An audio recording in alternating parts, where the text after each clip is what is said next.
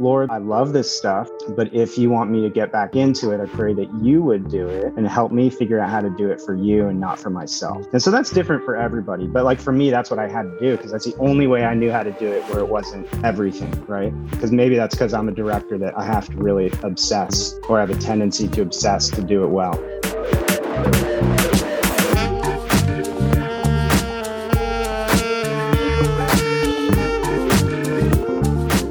You are listening to the Act One podcast.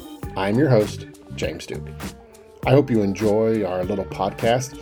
If you do, please subscribe to it, review it, share it with your family and friends and all the creatures, both great and small. My guest for this episode is documentary filmmaker Brent Gudgel. For twenty years, Brent has been a busy documentary film director with over three hundred short-form and long-form docs to his credit. His latest film, Free Burma Rangers, is in theaters September thirteenth. He also directed the film Dear Francis, which premiered on Showtime, as well as the show Love and Lakin for Hulu. Brent is the president of DayDocs Films, which is a collective of like-minded filmmakers who have a desire to tell genuine stories of how God is at work in the world. Brent is a good friend with a lot of interesting insights that I hope you enjoy. Brent, welcome to the Act One podcast. It's great to have you, my friend. Thanks for having me. It's pretty cool. I am so grateful that you're giving me this opportunity to talk to you. We've been friends for a long time, and we've kind of uh, seen each other here or there. And um, but um, I was thinking about it. It's I feel like we first met. Was it was it like two thousand? two thousand one, two thousand two? Was it? It was somewhere around there. Yeah. yeah. Were you just out of school? Just out of out of school. I remember being in a small group, and maybe it was your living room, and um, you we were going around introducing ourselves, and I told you I was a director, and you gave me the funniest look. you're you're like, really? What do you? Yeah, but what do you actually do? Like, no, I'm I'm directing. That's my job. I heard that. A, I heard that a lot back then. I didn't believe it. you. You were probably the only one that told me at that time you were a director. That was actually a director. Yeah, and you you were. So where did you go to school? Azusa, Azusa Pacific. Azusa Pacific, and yeah. and it was at that time. So let's start there. So it was at that time. Did, was it through? Was, was it while you were a college student? You started. Uh, was it? Were you working on projects with Saddleback Church or something? Is that kind of where you got started? Saddleback was later. That's a cool oh, story, but we could okay. we could get to that. God did some pretty neat stuff. Um, now in college, like I almost went to art school, but then I decided, no, nah, I'm going to try to make a, a good living and you know choose a safer career. I was always making safe. You know, I was the conservative one in my family, and God. The the short version is that God threw a lot of things at me in college that. Um, I mean, I st- he, I went to China to film a documentary when I was nineteen because like I knew how to use cameras and it was right at the change of technology. Wow. And and so I kept getting opportunities like that um, because like right place, right time, God just like knew and, you know, and once you get the taste of film and what's possible with it, it's it's hard to look back. How did you how did you know cameras at that time? Did you grow up always having a camera in your hand, or was it at college or church or something? I mean, a bit. Like, you know, my my friends and I had a V H S, access to a V H S camera growing up that, you know, we'd make movies about cops chasing down drug lords or something. When did you graduate to a three, ki- a, you know, one of those fancy three chip cameras? Yeah, three C C Ds. On, on, mini, on mini D V, right? Mini D V. Well, yeah, the nice thing was when I was in school, uh, they... the camera stuff was so new that they didn't have rules yet. So I was using all the school's gear to go and like make money working with clients and missions organizations, you know, and they put all the rules in place after, but so, we're, so I, I started with that, you know, with the school's equipment. So when you, when you, when you were, when you started out, what were the, what were the stories that you were telling? What were the, what were the projects you were doing, working on? Um, I, I'm, I'm pausing because I'm trying to figure out what I'm allowed to talk about. Um, I worked with groups overseas that I can help them tell stories that they weren't allowed to release publicly. And mm-hmm. so they would like take them on a D V D into a major donor's house type of thing, show them these stories and take the D V D with them when they left. You know, so it's, it's like going down a, going down dirt roads with all the blinds closed in the van, you know, wow. and they get you out at the location. So it was things like that. Um, that was, yeah, primarily it was things like that. How did you get, so how, how did a nineteen year old kid get connected to those types of? I did a short film that was at a festival, like when Azusa, Biola, and maybe Vanguard at the time did like a joint film festival. Maybe mm-hmm. they still do it. And there was a marketing guy that needed to hire someone. And so he, you know, he watched all the films and then came up after, type of thing. Oh, that's, that's very cool. Yeah. So when you graduated, did you, is that what you uh, were still doing at the time? You were I doing- was, but and this is where there's a bit of a twist in my journey. Like I was doing it, um, doing those types of client things with missions organizations. And it was really fulfilling, but I was convinced I was going to be a big Hollywood director. And I couldn't wait for all the awesome ways God was going to use me when I became a big Hollywood director. And I was, I mean, I was pursuing like my own fame and, you know, my own path. And he gave me some time to go through that. But then he, in his graciousness, I believe, like he shut it all down and everything, all of my work. I had some in the industry I was doing and some, you know, outside, and all of it stopped. I couldn't get anything. And um, I went to a church in Pasadena just to design and print calendars. Like it, I was, I was completely out of film. And uh, I, I knew that's when I, that's when I met you. It, yeah. Pretty soon after that is when we met. And I knew that um, it had become a God to me.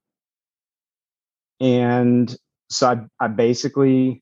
How did you know though? That might be that might be an interesting. Let's let's kind of dig a little deeper mm-hmm. with, that, with our audience. How did how did you come to the realization? I know I'm asking a pretty deeply personal yeah. question here, but how did you come no, to good. the realization that that interest had become a God to you?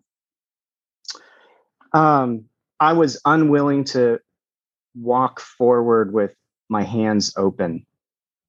Metaphorically speaking, hmm. I was trying to make things happen and I was holding on tight to the things that were happening or I was trying to make happen.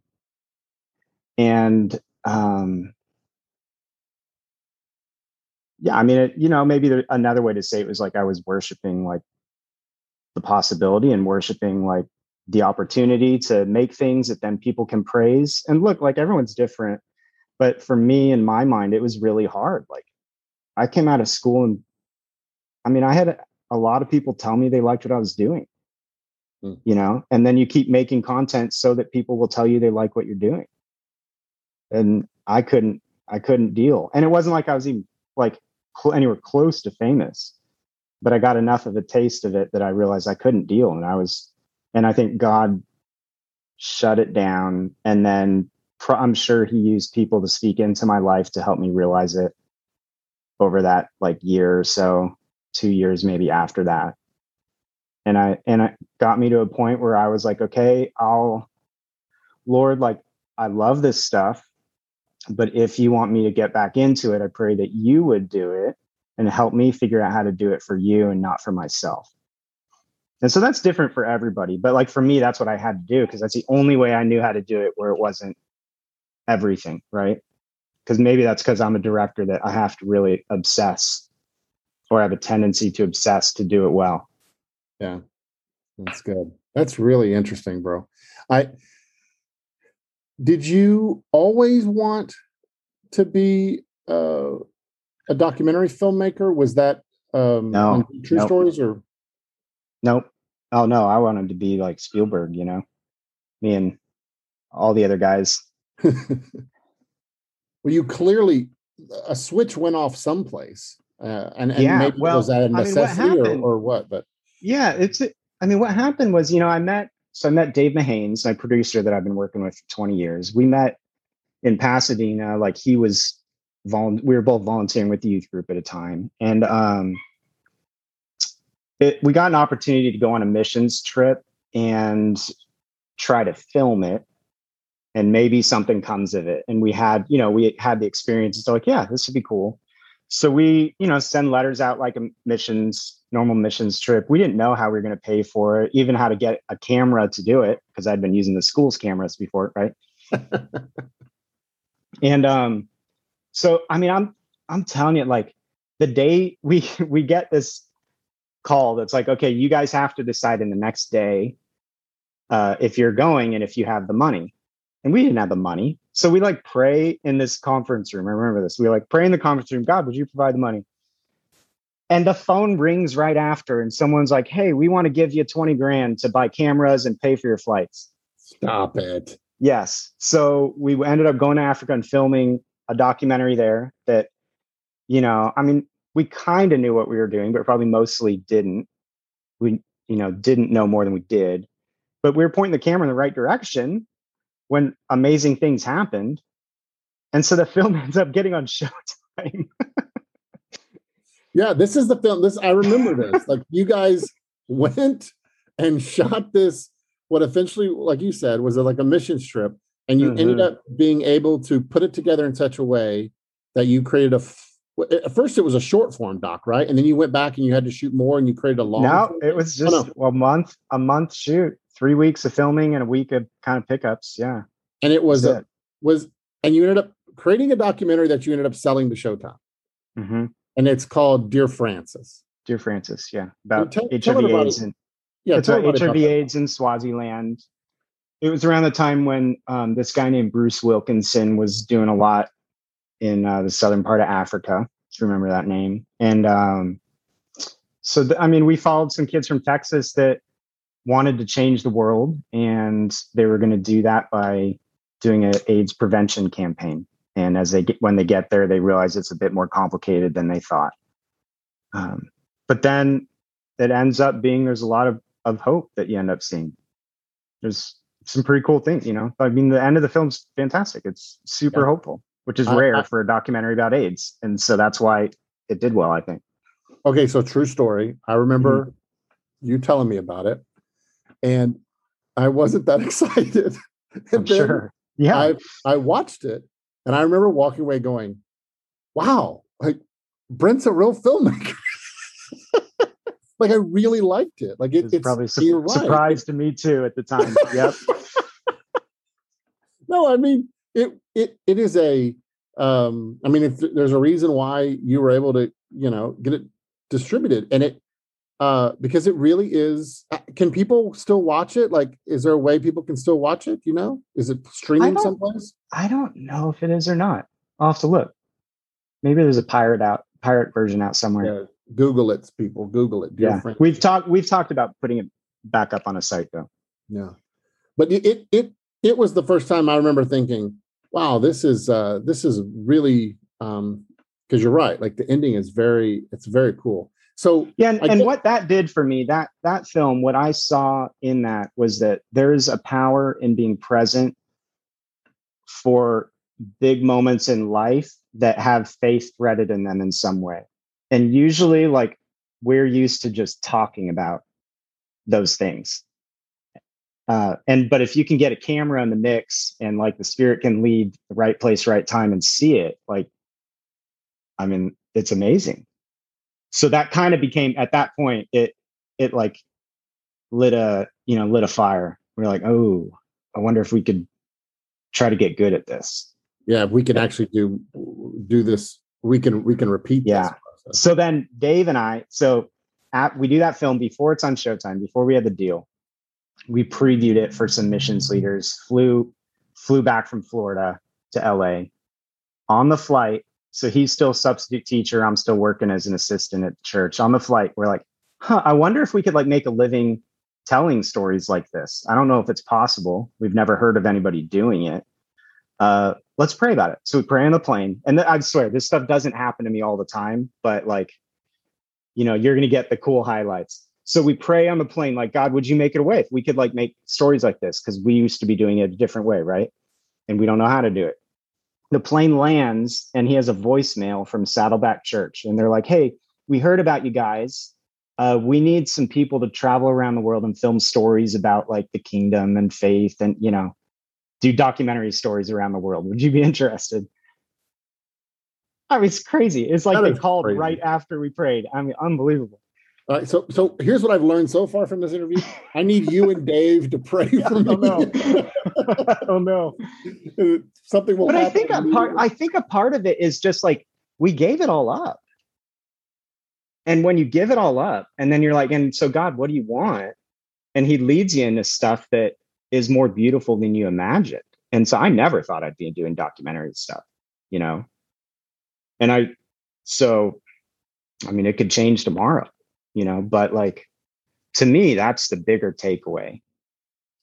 You, you obviously, as, as a storyteller, um, as someone who obviously, as you were saying, had a, had a passion to create narrative film, now transitioning into true story documentaries, uh, clearly you took that approach to storytelling into Into, into making documentaries. And I'm curious, sure. what is it about what is it about your films? And we're going to talk about all the different things you've done. Um, it's pretty impressive. But uh, what is your approach as a as someone who clearly loves story? What is your approach to finding that that story inside of a of a of a of a, of a documentary film where you're trying to unpack a true story and trying to figure out how to tell it in acts and how to um, mm-hmm. obviously have conflict and have, you know, dramatic resolution, all, you know, all these kind of things that we would look into in when it comes to creating a, a you know, a narrative film. Um, how do you take that approach and, and do that in, in, uh, in documentary work? Yeah, that's an interesting question. Um, I, when I was directing more narrative things previously, like I um, loved, like most young filmmakers, I loved the visual process of telling the story, right? I, I love the visuals more than the words and more than the, you know, all the, all the other things that are actually probably more important. But uh, so I started, and Dave and I started trying to just appropriately get ourselves um, into positions where we could film things as they were happening, but try to film it in a way where it was like it was a narrative. So instead of, I don't know, I mean, you know, it's so long ago, like fifteen years, but like we, I would, I would think about it as if it was a narrative that I have to, you know, it's like we just showed up and I have to to block it and figure out the coverage right away. It's that type of scenario. And so it became, it's this awesome puzzle for me because you're you're thinking of the pieces on the spot based on what's happening, almost like you're filming improv or something, right? Where it's, it's based on what's happening. Um, and so you, it's, the key is first to document what's happening so that people can experience it. And make sure you don't miss the moment because you're trying to get something cool, right? And then fill it in. And sometimes we're successful, sometimes we're not, you know? I've definitely you, missed missed some moments. And and that, that's part of the secret, I think, of your films, right? Are capturing the yeah, moment, right? And, that, and I think sure. that's the, and that's the magic of cinema itself, right? But but yes. I think even for your films in particular. Well, and I'm not really interested in people talk. I mean, that's like an extreme way to say it, but like watching films about people talking about faith or something. Yeah, talking heads. I know that some people that's really interesting to them, but like I've I've had a ton of people talk to me every week for, you know, decades now. Like I don't necessarily need to watch more people talking about faith to me. yeah, the the talking heads. Um, the yeah, it feels very.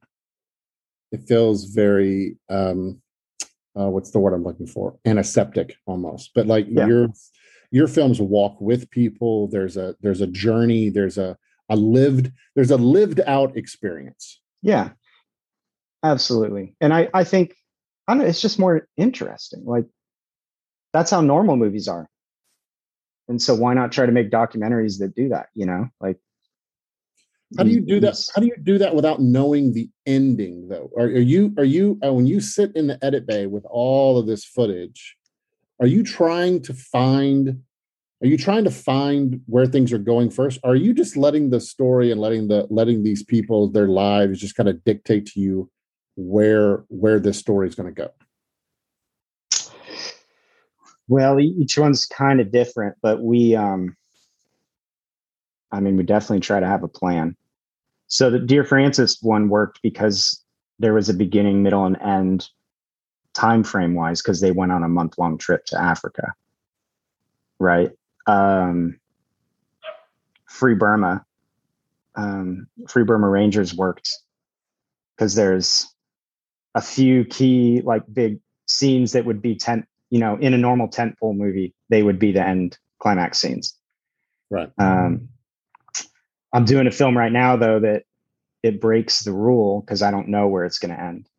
Mm. Um, but I chose the person that I want to follow. So I actually think that it's so weird to talk about, but like, if you're trying to tell stories about faith or that involve faith in some way, it makes sense to choose somebody that if you just get to follow them for a day, like, you would be impacted. You know, there's certain people where if you hung out, you hang out with them for a day, like, your heart's going to be drawn to God, whether they talk about God very much or not, you know, uh, and it's going to be meaningful. And if, if you pick people like that, then it's, I mean, you're already like halfway there, in my opinion. Yeah. I mean, picking the right subject matter is kind of everything, right? Like, I've always said, yeah. even about, even about reality television, I've always said, like, there's certain shows that I like watching, but I, I won't watch entire seasons because the cast that they chose, those real life people, are, are not as interesting to me. Mm-hmm. And I, I'm not necessarily interested. I'm not, it's not the show I'm drawn to. It's the people, it's the contestants, it's the yeah. real life people, you know, however it's manipulated in reality T V. And so all the more, I think, for, for what you do. Is there, you, so you've been doing this for a long time and you've seen the rise uh, in popularity of telling true stories. And mm-hmm. uh, we were talking before I, we started the podcast, just about the, the rise of true, you know, like true crime documentaries and things like that are just huge right now on the streamers and things like that. Um, what do you think, what do you think has led to that? Uh, I'm curious because you're in this space. I'm curious what you think, why the, over the past five to six years, have we seen such a, uh, um, such a huge interest in, in long form and short form documentary? Uh, economics and algorithms. Yes. um, yeah, I mean, I, I think a large portion of it is because the gatekeepers have been, you know, greenlighting those things and putting them in front of people. And I think a good story is a good story, or a story that hooks you, that you want to know what's going to happen, is a story that hooks you. And that doesn't necessarily matter if it's a, you know, fiction or nonfiction.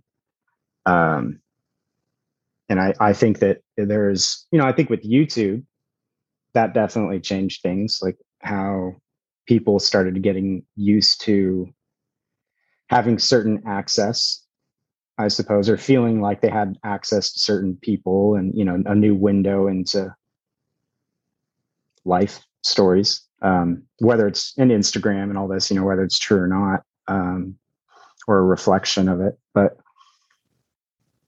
yeah, I think a lot of it's, it, I don't know, I'm I'm not super fluent in it, but it seems to me a lot of it's just finance and algorithm too, of Netflix, everybody pulled their content, you know, because they were going to do their own streaming services. And um, yeah, for, there's for, a... For you, for you guys, and for, mm-hmm. and I want to talk, you, you guys created, created a streaming service before they did. You Um, um, we know. we experimented with a lot. We did the first comedy web series. Really? Do you know this? No. Yeah, and a big agency shelved it because they didn't know what to do with it. We filmed, Hulu eventually picked it up, but it was like after the fact. We filmed a comedy. This is such a tangent. we filmed a comedy web series called Love and Lakin with, if you remember, Christine Lakin. She was on what uh, um, one of the T G I F shows way back when. So she's like a child actor. Sure. And okay. so we we filmed this series as if it was her trying to tell her fans around the world how famous she was, but actually she wasn't anymore. And so we filmed it as if like her like random friends had filmed it. Like, and mock, she's, like mock, almost like, like a mockumentary. Yes. Yeah. yeah. And so she's like sneaking into Jamie Lee Curtis's trailer to try to find like phone numbers of people to, you know, call to help her career. And then Jamie Lee Curtis catches her. uh, she goes and like auditions for Seth MacFarlane, and, uh, you know, it's a horrible, she makes a fool of herself, you know? Yeah. Yeah, we, it was pretty funny. Um, but yeah, anyway, this is such a tangent. Uh, it got it got shelved because nobody knew what to do with it, and then it got into legal stuff. Like, you know, this is common. But that was like how how long ago was that? Oh seven, maybe. Two thousand seven. Wow. Oh six. Yeah. Oh six, maybe. Yeah. Wow. Yeah, because it's not really a tangent because it kind of goes to, you guys created so. You guys created, uh, for those who aren't familiar with your work, they should definitely go check it out. Uh, um, you created a company called DayDocs, mm-hmm. and uh, where essentially um, you began telling these true stories of people around the country, and you started offering all these essentially short form documentaries to churches and to schools and to anybody who wanted to um, use them as a resource, right? And and and what was the talk a little bit about the the birth of DayDocs and and what was the what's the vision? What was the vision behind it, and how how it came about, and and how what you've seen yeah. as the result of it? Yeah, well, you know, we as we were getting flown all over the world to film stories for Saddleback, and then and then for their H I V/AIDS ministry, we.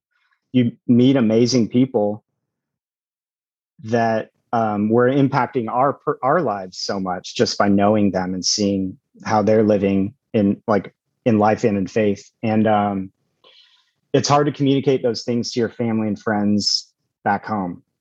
You come home and they're like, "Yeah, that's crazy." You're like, "Nice missions trip experience," you know. You're like, "No, I think life could really be like this." Like, no, that's great, great missions experience you had. Um, and so we're like, well, I wonder if we could start a, you know, a business just to tell those types of stories and cut the marketing stuff out of it, because, you know, we had a great experience with Saddleback, but they still have a bullet list of, you know, can you film this because of this and accomplish this type of thing. Um, so yeah, we, we're like, well, let's do these short, let's try some short documentaries. And we came up with this five minute format, basically. It was right around the same time Elliot Roush, if you know that name, was experimenting in the same format. And um, I mean, they're great. It was so much fun. We learned so much um, about the craft, so much about our, our lives and our faith, and watching these people that we got access to. And then we found that, you know, pastors, if you make good content, pastors were actually willing to show it in the middle of their sermon, even though it was five minutes long. And they would use it like in the middle of their sermon as a teaching point, not just a, a funny, you know, creative hook or something. Right. It was cool. And are you guys still actively creating content for the, for, we, for we are. So we have shifted now our focus into features. And um, I mean, documentary feature films from a Christian perspective. Um, and, so we, but, but everything you've done in the past is still available on your website. People can. It's still, all still available on the website. Yeah, we did about thirty or I don't know, thirty or forty shorts. We started coaching and training some other filmmakers um, around the world to tell shorts in their local communities as well, and started kind of experimenting with that idea. Um, one yeah. of my one of my favorite. Uh, films that you guys made is the one from, I think it's, I can't remember dates because the pandemic, I, uh, you know, as far as I know, it's two thousand seventeen, but um, I think you made it like five years ago or something. It was uh, it was the it was the um, uh, the the the doc on the the the um, uh, the check cashing, um, mm-hmm. payday uh, loans. Yeah. yeah, the payday the payday loan companies, which was really good because I had uh, I had seen and, and had read a lot of things about um, payday loan companies and some of the scams and some of the terrible things that were happening and the controversy. Uh, but y- your film approached it from a faith-based angle of, of Christians and churches who are actively trying to help people uh, and saw it as a as a as a moral obligation to help people with, with it had become a real crisis.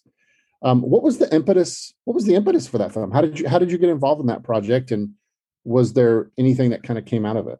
Yeah, well, I mean, dear so Dear Francis came out in oh seven. Um, we started working with Saddleback after that, and then started Day DayDocs doing these short films. Like, I didn't do any long form content for maybe a decade after that, um, and it wasn't that there wasn't a desire; it just didn't happen. And I think you see a lot of times that happens with directors. You get You do something that didn't make a living for you, but then you start getting hired to do commercials or whatever, and you get kind of sucked into the machine, right? But I, I think some of it maybe was that, but also I think some of it was just, we really had a lot we needed to learn about what we were doing. And, uh, you know, you can't always get lucky, like Dear Francis. Um, so the payday loan thing was really me, like, dipping my toe back back in that longer form water, because some Catholics and some Baptists in Austin, Texas, where I was living at the time, they they were working together to fight payday lenders. And and, and that's a story in and of itself. That's a story, yeah. That is, so like, huh, finally, here's a story that, you know what? Yeah, I'll do that. Um So did you approach them, or did someone come to you and say, hey, we want a documentary on this? I can't. Well, they definitely didn't say, here's money. Can, you know, you do a documentary? If they say that, usually you want to say no. Um, but I don't remember how it came about. I mean, I'm sure it was, you know, meeting people from being in town, and yeah, gradually someone's like, hey, you're you're a filmmaker. Do you want to hear about this thing that's going on? So you're so you, you know, this was your transition kind of back to longer form docs. What did you what did you think that you learned? Um uh because you said you probably wasn't probably weren't ready uh to get back into that. You had a lot to learn. What do you think you learned over that ten-year period that prepared you to get back into long form docs?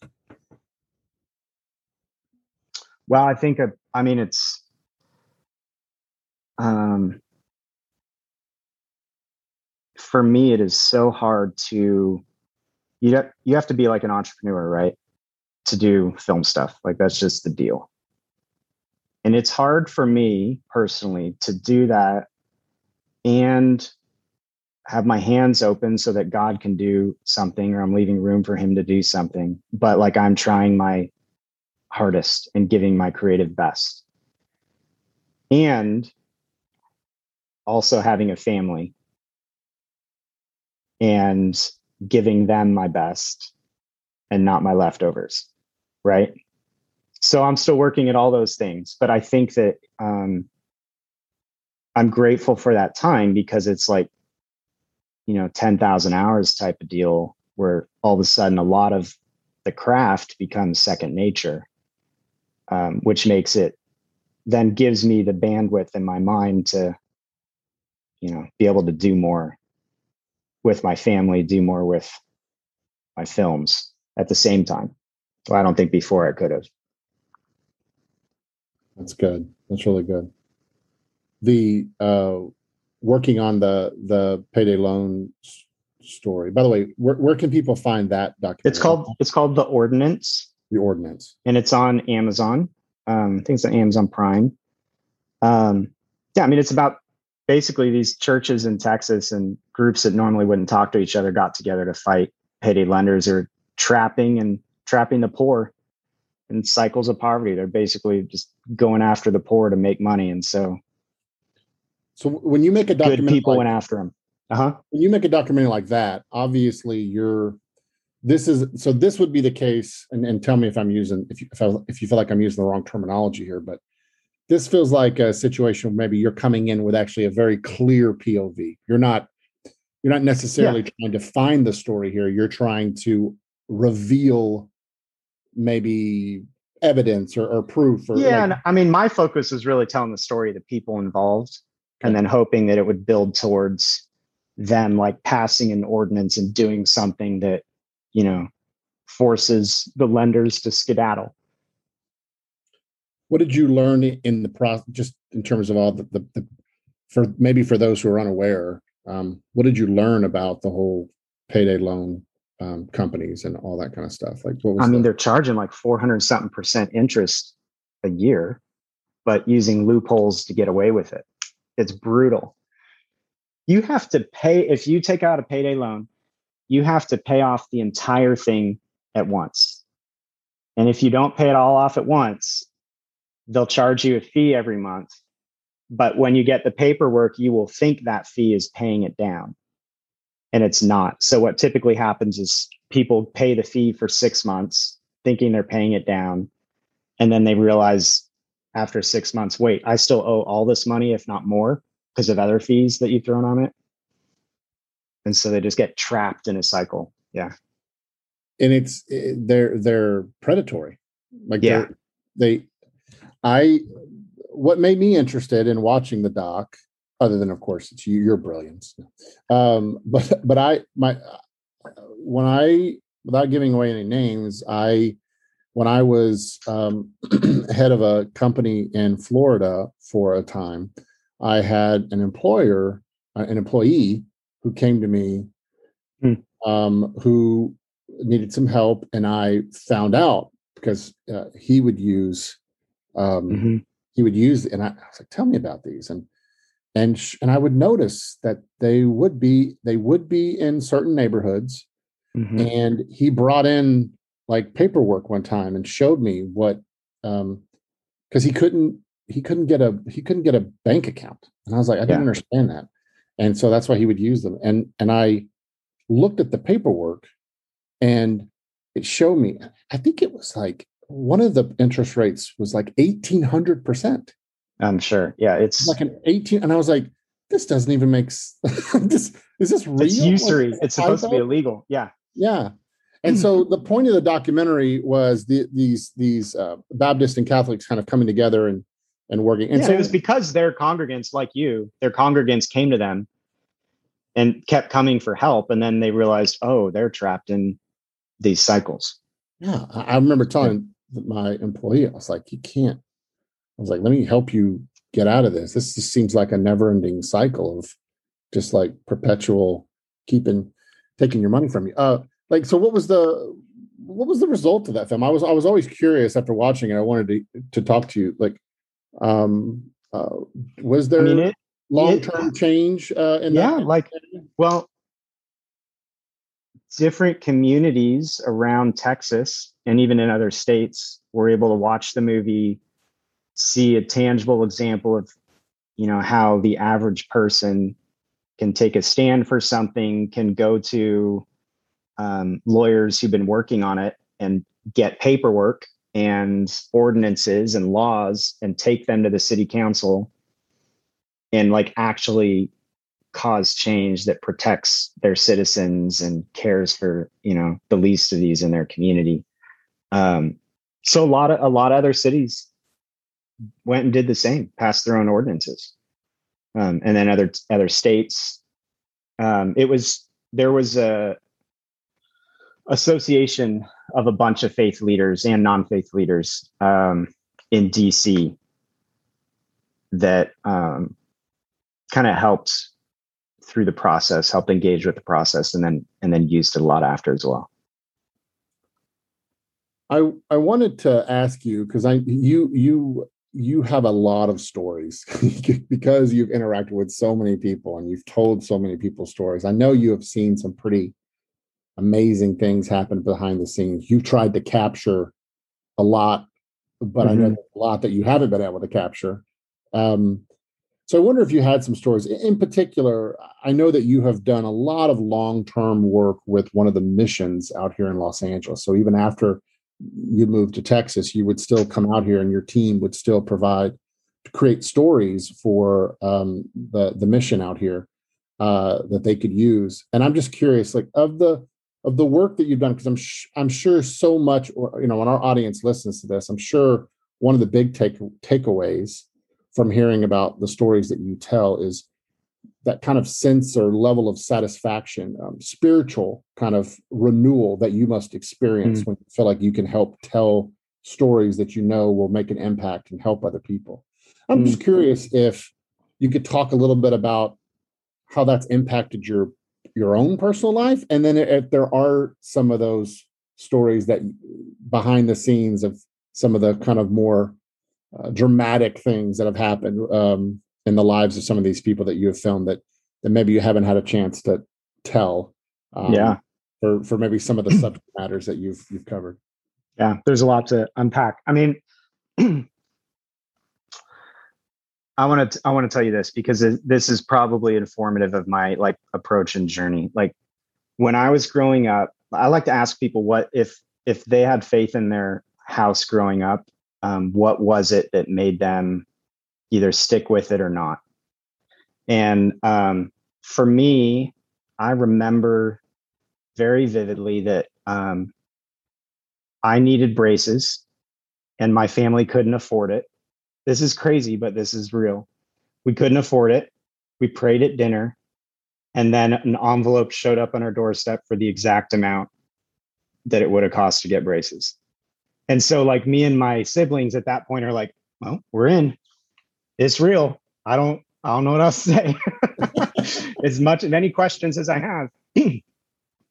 And I think a lot of my journey in that ten years that you talked about, another thing that it taught me, or that God has been teaching me and did teach me is, is that I never knew three months out if I was going to like be able to make a living. Mm. Mm. Uh, and that's pretty common yep. for a lot of our industry. Right. Um, and yet like in that it can, it, for me, it became a, a blessing in some ways too, because Um, I was more able to take risk for the kingdom, re- not necessarily risk for, you know, I mean, it, it's not super clear cut, but like in general, like it, it made it easier for me to take risk for faith, right? Or for things that I felt like the Holy Spirit was calling me to take risk into. Because, and, and because oftentimes when you're living like that, risk is not a leap. It's a mm-hmm. that's it's, right. a, it's a lateral, right? Like that's right. Like it's a because you're already living in a form of risk that suddenly now, if you're being asked to risk something for the kingdom, it's more of a lateral move than than a, than a big giant leap. That's right. And so, you know, we've been doing this for twenty years now, largely outside of the normal means in the industry, and it's. I mean, I. It feels to me like it's connected to that. In some way that like um, the risk that we felt like this, the Holy Spirit, if you believe in the Holy Spirit, you know, like I sure do. And I, I feel like the, the risk that he guided us into led to the beautiful things ultimately. And then every project, I mean, Free Burma, we had like eight different things like that happen where we didn't know how it resolved. If I would have grasped it, it would have probably disintegrated or not been good. Uh, could never have caused it to happen just on my own in the way that it ended up happening. You know, um, I didn't, I didn't answer your question at all, but I feel like that's important to understand because it's, it's, it's just like, that's the, it's not an easy, you know, it's not an easy industry, but because then he helped me get used to that risk. I'm not beholden to the industry anymore. I'm not beholden to that buyer at Netflix who doesn't even want to watch Free Burma, which was the highest grossing documentary last year, right? Doesn't even want to watch it, or doesn't want to watch The Chosen. God forbid how much that might, you know, embarrass them or something. I don't care. Because we're, you know, we got open hands, and God's provided all sorts of ways along the way, and he'll keep providing until I go make websites or print calendars again or something. And then I'll provide in that way. I love, but I love that answer. I love it, because I think it was, it's probably freeing for a lot of people who will be listening to this. Because yeah, and it's so hard. Yes. It's the more you have, the more you have to lose. I mean, this is like what Christ talked about all the time. The more you have to lose, the harder it is. Yep. You know? Yep. Well, let's let's talk about Free Burma Rangers, because uh well, one, it's your most recent film, and two, it, uh when we release this podcast, it's actually being re-released in theaters. Is that right? Like, when's it it's it's going to do a, a a a national one night only kind of thing? Is that what's happening? It is, yeah. um September thirteenth they're bringing it back to, I don't know, seven hundred something theaters for for another night of screenings. So one yeah. night, September thirteenth, people can get their, uh, do you know where they have to go? I'll put it in the uh, links. Um, is that Fathom Events?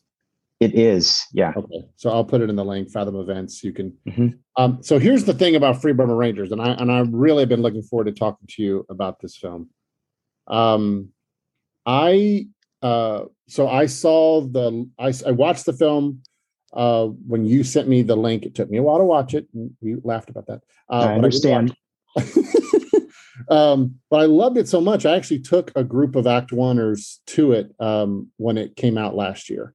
So we contributed to that um, highest grossing, by the way. You're welcome. Sweet, um, thank you.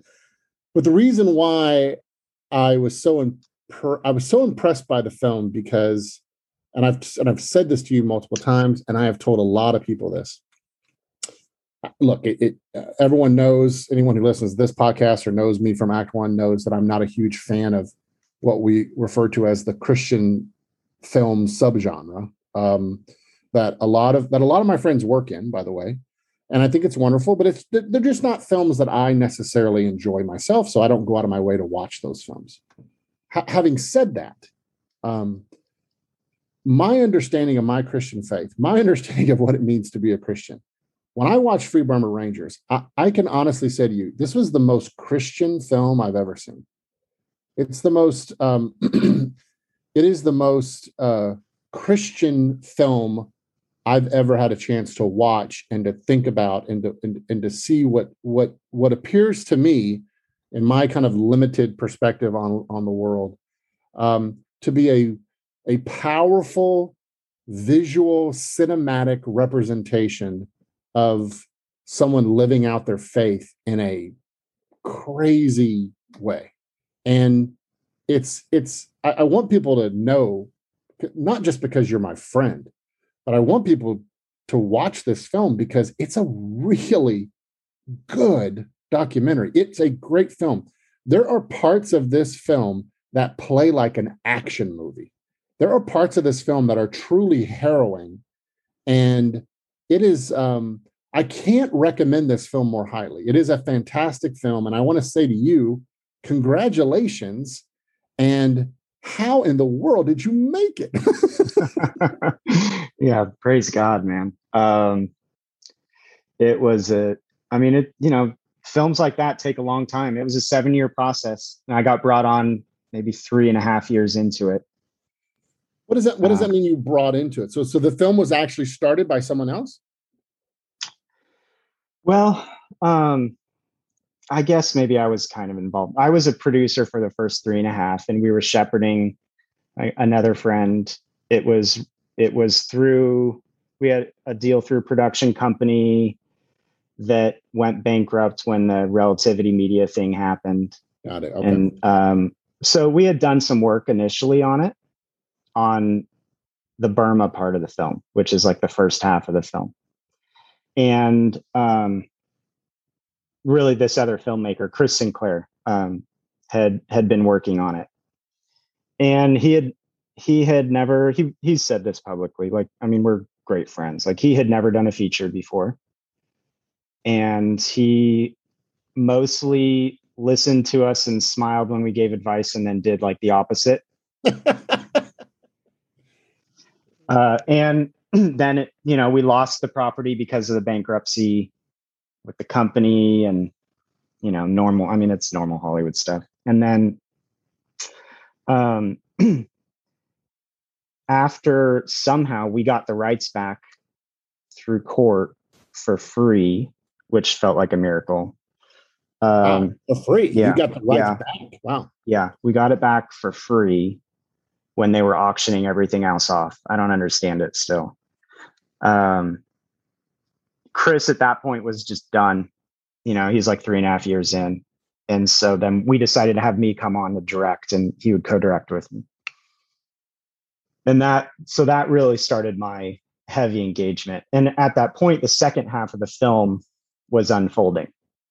What um, I, I mean, the second half takes place in Iraq, and uh, that part of the film was unfolding right then. So if if we had just like, you know, if it happened any other way quicker, like we wouldn't have got what ultimately makes it just, you know, like a next level story. It it, it does. I mean, it, and and not that the the first half is fantastic, but the shift that, like you said, the shift that happens is is is. Uh, Yeah, I want yeah. people to watch the film. Can, can you can you give people a pitch on kind of, so what is the film about? And yeah, it's a it's a U S Special Forces soldier that after he got out, he had these skills, right? Like kind of like Taken. He's got these skills, and how do I use these skills now that I'm in the real world, you know, the normal world? And he decided to take his young family overseas to the front lines of a war. And raise his kids there while like, trying like, to help. like we all do, like we all do.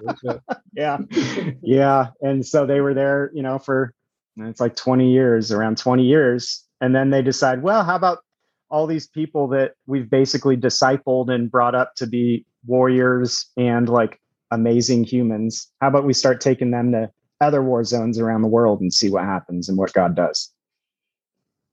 And the film is a it's a it's a it's a very personal, intimate uh, kind of look at this man and his family, his wife, his children. You see his children grow up in the film uh, in many ways, and you see the the real world struggles that they have as they're talking about raising a family. Because Brent's not lying; that he's raising a small family. Uh, mm-hmm. Uh, on in a in a war zone essentially, and um, it teaches her to swim by throwing her in a river. Don't give up, he yells. Don't give up. That's like the perfect Dave Eubank example. It's true. It's a he like they are they are they make for really interesting characters um, that you like to journey with. The people that they work with make for interesting characters, particularly that one guy, I can't remember his name right now, his right-hand man guy. Monkey, yeah. Yeah, Monkey. Yeah. And um, and uh, they all make such for interesting characters. And yeah. then the journey itself that they go on it is just, you just don't see it. That's why I say it's so cinematic, because yeah.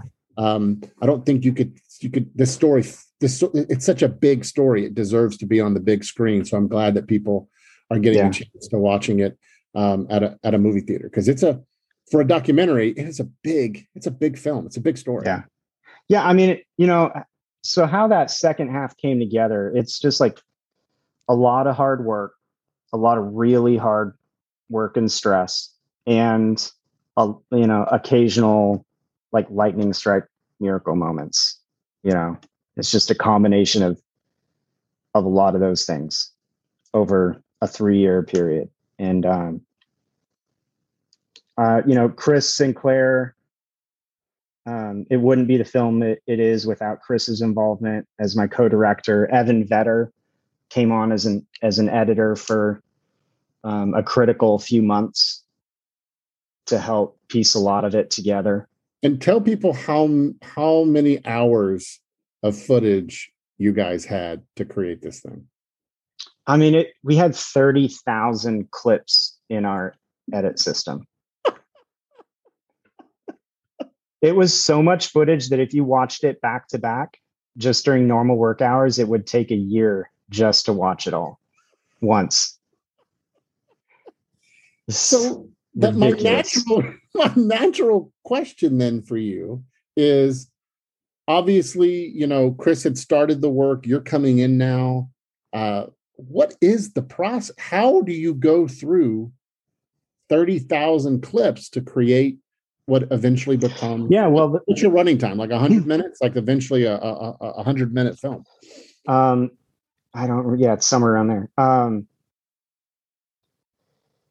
you know, part of making documentaries about big people, big personalities, Dave Eubank's a big personality. He's like an Old Testament character, you know? And a part of making films with big personalities is complicated in the documentary world, because we're all people with desires. And um, and there's a negotiation, there's trust and negotiation involved in that, in documentary space. And so with Dave, he had certain things. He's such a good storyteller. He's such a good storyteller. And often, even if he's irking you, the thing that he irks you about, he's actually right about. And, you know, like the spirit's doing something. So um, a lot of it, first of all, was was just shaped by, like, he wanted to talk about certain things. You got to hear this story. And then he wouldn't talk about other stuff. So that starts to hone it down about what you can or can't do. Like, it didn't make the film, but it, you know, it's like, well, okay, now we only have actually a three hour, four hour possibility for a movie, you know, to work from. Um, yeah. And then you just grind it out over a few years, try to, you know, cut together the key scenes and then try to figure out how to make it meaningful and fill gaps.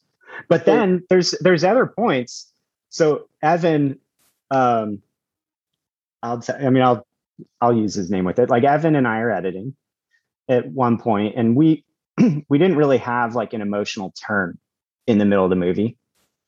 Um, we didn't have, at, at that point, we didn't have something also to justify, um, is he just there on his own accord? Because he thinks God told him to go there, but like, really, really? So Evan finds this story about a general, an Iraqi general. And it's, it's like, I mean, Dave Eubank, like, he basically says, he shows up, nobody knows him in Iraq. This is the type of guy he is. He shows up, no one knows him in Iraq, but he's like, well, God told us to be here. He like gets shot on the way there. And then he meets, gets in a meeting with the general. And the general's like, who are you? What are you doing here? And Dave tells him, well, we're here to help you. How can we help you? And then he's like, you know what? I feel like I'm supposed to pray. And then he, he feels like he's supposed to get on his knees and pray. And so he gets on his knees and prays, gets up, and the general's like, wow, you're just like us. You have a fear and respect to God, just like us. You can go anywhere you want in our country. Ama- amazing. So, like, Evan finds this example. Wow, we're like, wow, I don't know how we would ever illustrate that. We have thirty thousand video clips. I don't even know if it, you know, how would we ever find that? It's not all sorted. We haven't even sorted it all because it would take so long. So we're like, well, let's edit. Let's work on something else. So Evan moves the cursor to go work on something else. And I am not kidding you.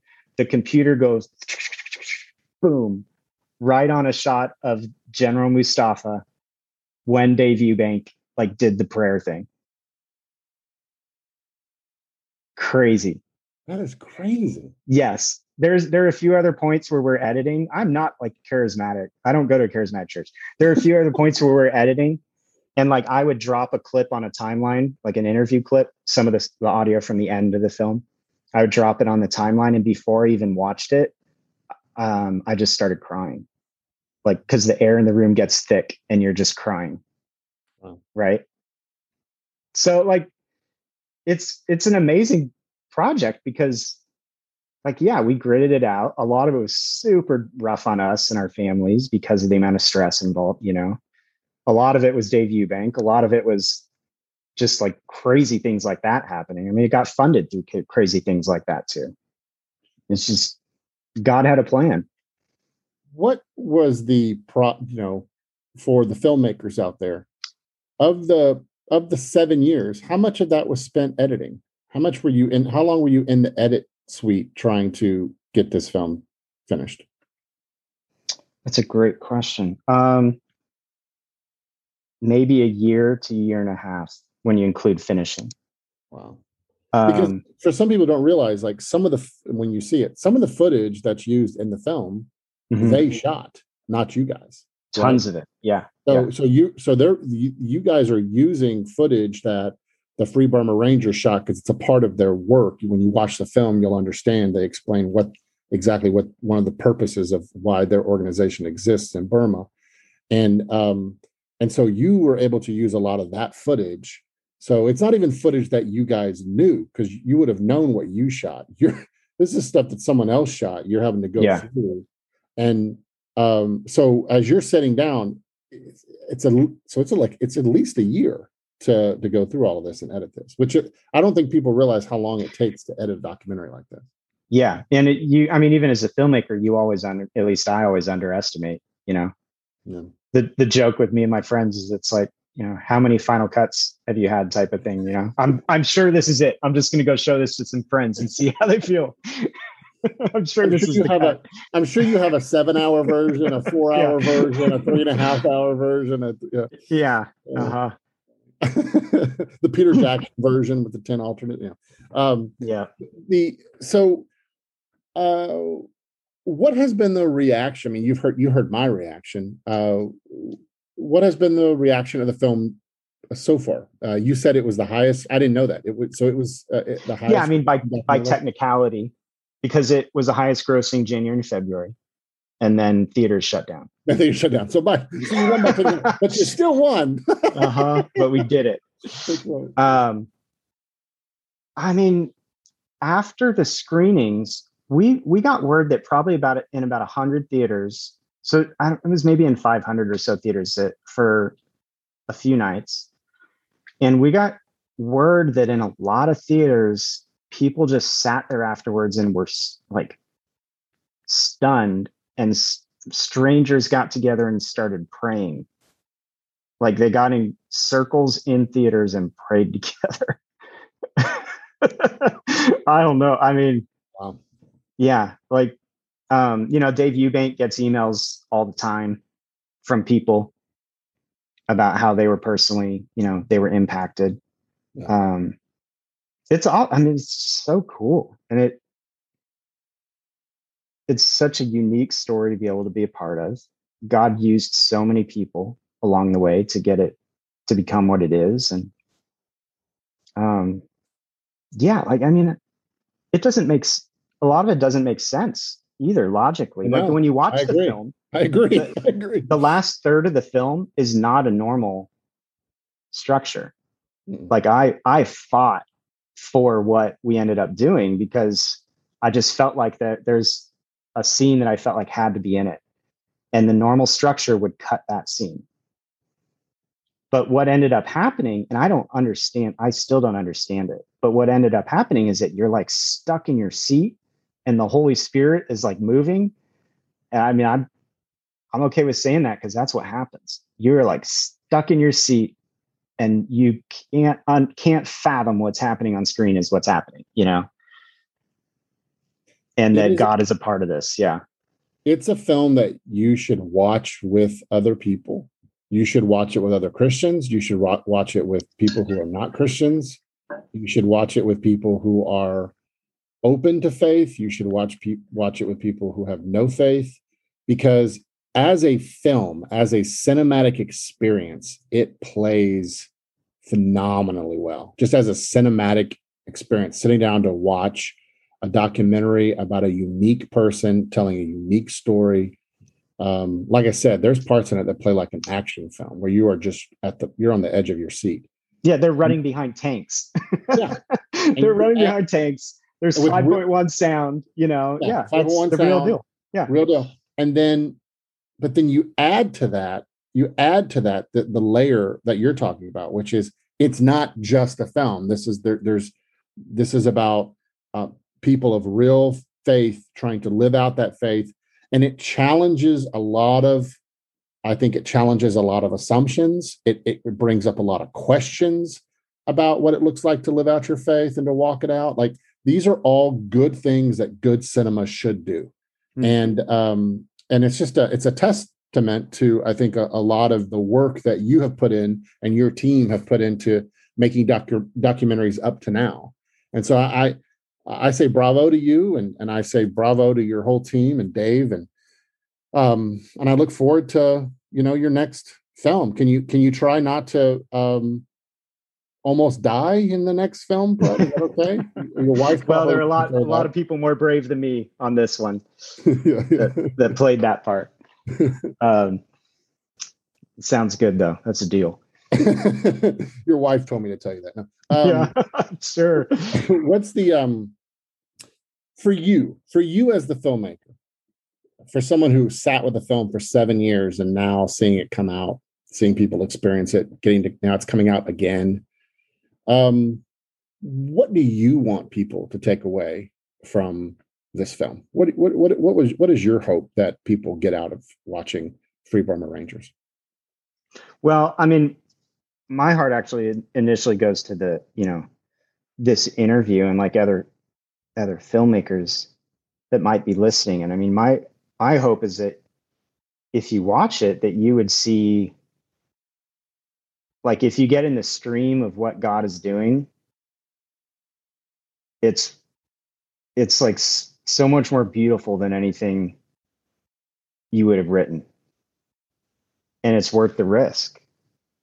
You know, I mean, we weren't like it's you say seven years because it was technically, but it's not like it was seven years of full time work. It was really six months of full time work.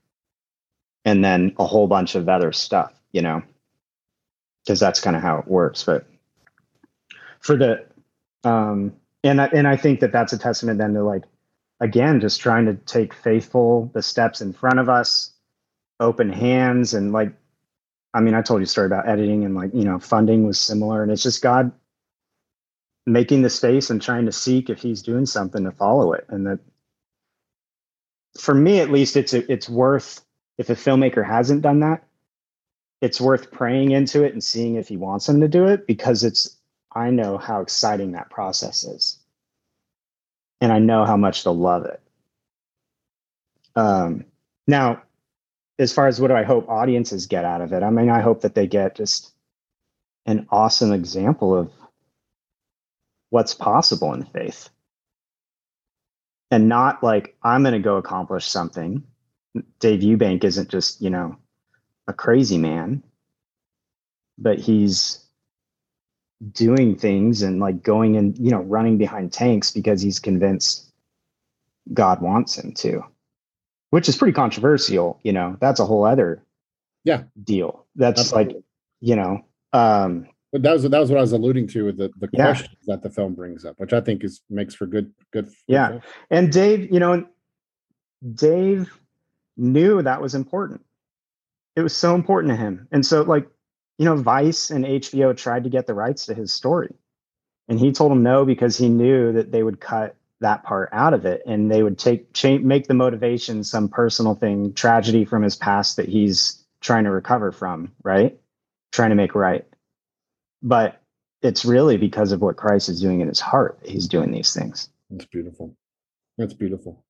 I think it's probably important to say that, like, so Free Burma has been such an awesome experience, and it did so well in theaters, and we didn't get paid because of, like, COVID and normal Hollywood shenanigans, right?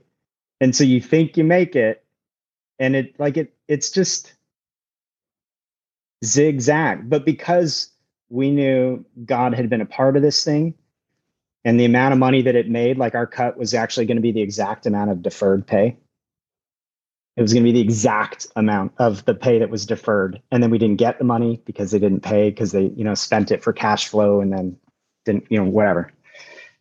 And maybe it'll come, you know, there's legal stuff going on and whatever. But God took care of us, and it became different, and I think even better afterwards, mm-hmm. over the year, like, after it came out in the theaters. But it wasn't like the straight line success. Man, made it. Right. grossed so much. Right. We did it, you know? Right. It it was, yeah, it was different. And the only way that I was able to navigate that, like personally, like, and stay sane was like, well, because I knew God had done the whole thing. Yeah. Yep. By the way, that is one of the most common threads from the people that I interview and the people that are hmm. part of the Act One faculty. And um, one of the most common threads is what the industry would consider the height of success is oftentimes not what it appears to be. Hmm. And mm-hmm. al- almost always it is yeah. not what it appears to be. And, and I think that that is a great reminder that you can, you can do great things with your art. You can, you can do great things as a filmmaker and as a storyteller, um, and might not reap uh, the kind of benefits that, that you think you are owed. You, you might end up reaping something even better. Mm-hmm. And I know that's easier said on this side of things. I'm sure when you were, sure. when the check w- wasn't coming through in the exact moment, you know, it's a little bit more difficult. But I think that goes to your kind of greater point, kind of to segue back to what we were talking about before. Um, and kind of a good place for us to close our conversation is this idea of risk. And, mm-hmm. and filmmaking, there is always an inherent risk built into filmmaking. And there's also an inherent risk built into being a Christ follower, built mm-hmm. into, into living a life of faith. And uh, and I think that, you know, your films and your career has, you've really shown that. And like you said, three months from now, you know, we could all be, we could all be baristas at Starbucks, um, you know, and, um, and it's, but by the grace of God, go all of us. And um, having that, having that spirit of gratitude and humility um, really um, helps you make it through kind of the lean the lean years and the lean time. Yeah, it's awesome. Well, I appreciate you, my friend. Um, thank you for your stories of risk and your stories of faith and uh, your stories of real human beings uh, trying to figure out this thing called life. Um, and I'm just grateful for you. And I, I, I like to um, close our um, podcast by being able to pray for our guests. Would you allow me to do that for you today? Yeah, that's awesome. Okay, let's pray. Heavenly Father, just um, thank you. Thank you for Brent. Thank you for thank you for the stories he tells. Thank you for the life that he leads. Thank you for how he represents you. And we acknowledge that it's not easy. And we acknowledge that there are more days than not he wishes he could start over. And uh, we are far from perfect. Uh, and uh, but I know that uh, Brent's faith in you um, requires and demands of him to get up and try again, and to forgive himself and forgive other people. And um, thank you for his humility. Thank you for his honesty. Um, and God, we just pray right now a blessing upon his career and all the projects he's working on. God, we pray that you would continue to use him as an instrument um, uh, to amplify your voice and your stories uh, for your purposes. And God, we pray for his family, a blessing upon his family, and pray you would protect them and watch over them. And um, just thank you for this day and um, this chance to be able to connect. And we love you. We pray this in Jesus' name, and your promises we stand. Amen. Thank you for listening to the Act One podcast. Celebrating over twenty years as the premier training program for Christians in Hollywood, Act One is a Christian community of entertainment industry professionals who train and equip storytellers to create works of truth, goodness, and beauty. The Act One program is a division of Master Media International. To financially support the mission of Act One, or to learn more about our programs, visit us online at act one program dot com. And to learn more about the work of Master Media, go to master media dot com.